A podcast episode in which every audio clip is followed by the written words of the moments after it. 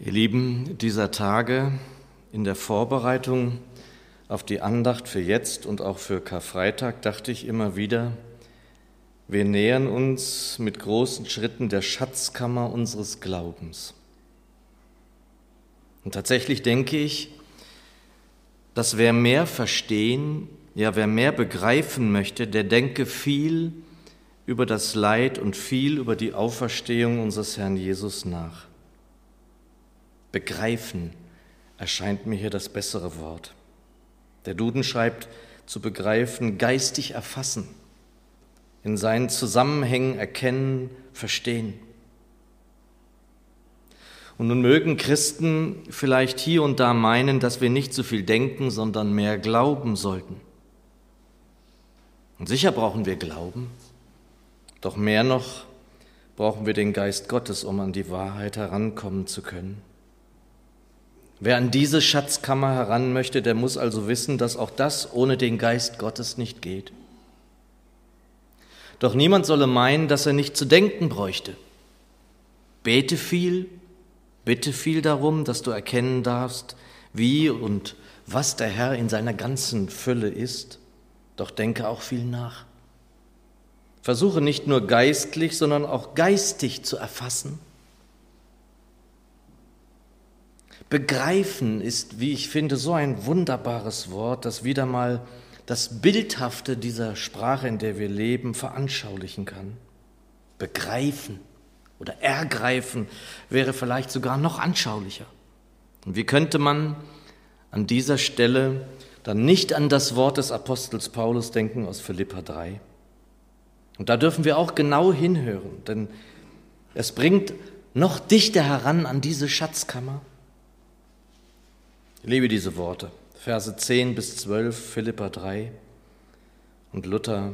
Ich muss da immer Luther nehmen, übersetzt es am stärksten.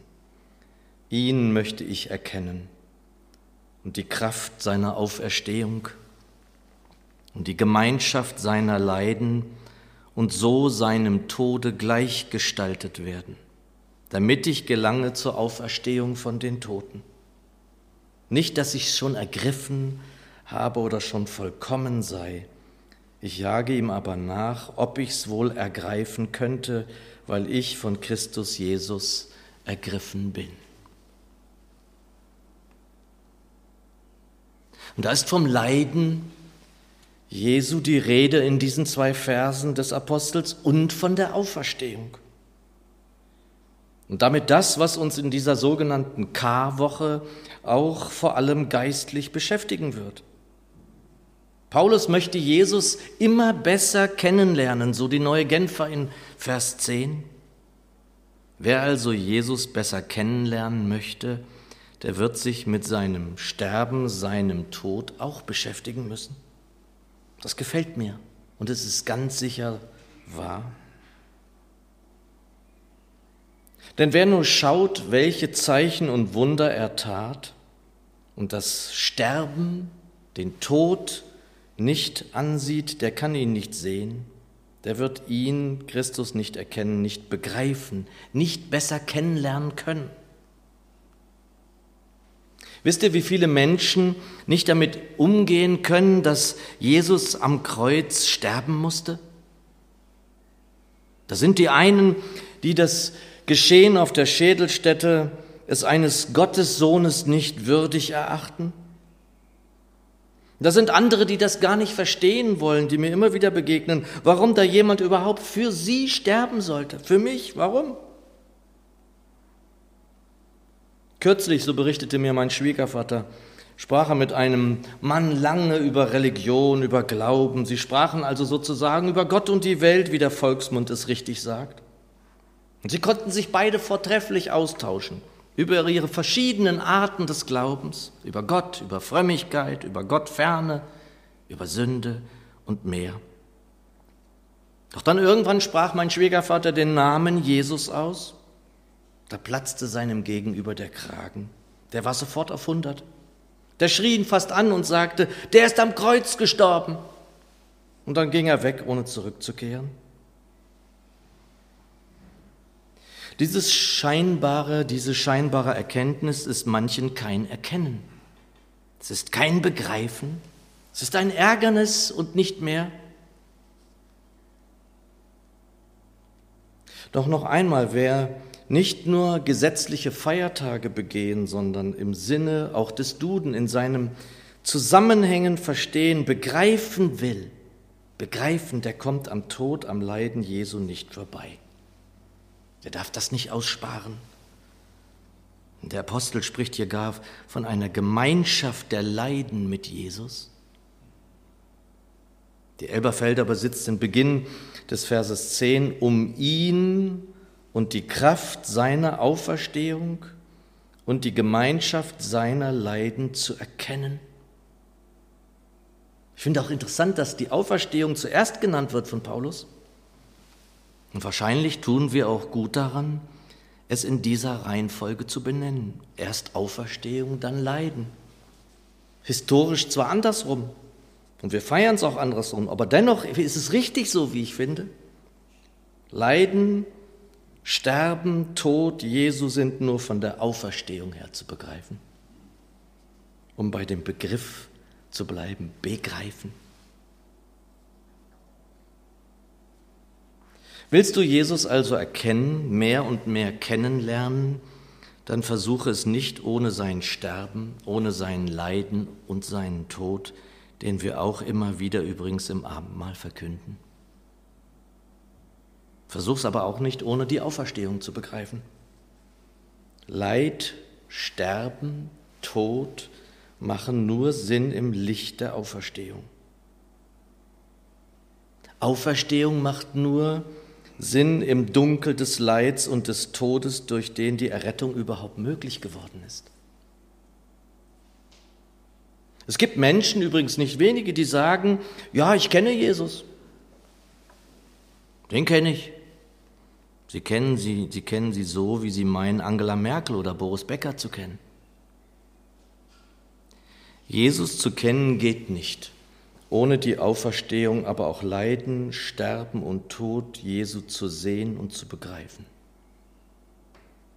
Und ist der Herr keines Todes gestorben, so gab es auch keine Auferstehung. Klammere ich das Leid aus, dann werde ich es niemals wirklich erfahren können, dass er all dies doch aus Liebe getan hat. Wer das Leid Jesu nicht ansieht, der kann nicht begreifen, wie sehr Gott diese Welt liebte, sodass er seinen Sohn gab. Der Vater, weil er zusehen musste, durch welche körperlichen, seelischen Qualen der Sohn gehen musste. Der Sohn, weil er nicht ausgewichen ist, den schweren, den bitteren Kelch des Leides bis zum letzten Zug auszutrinken.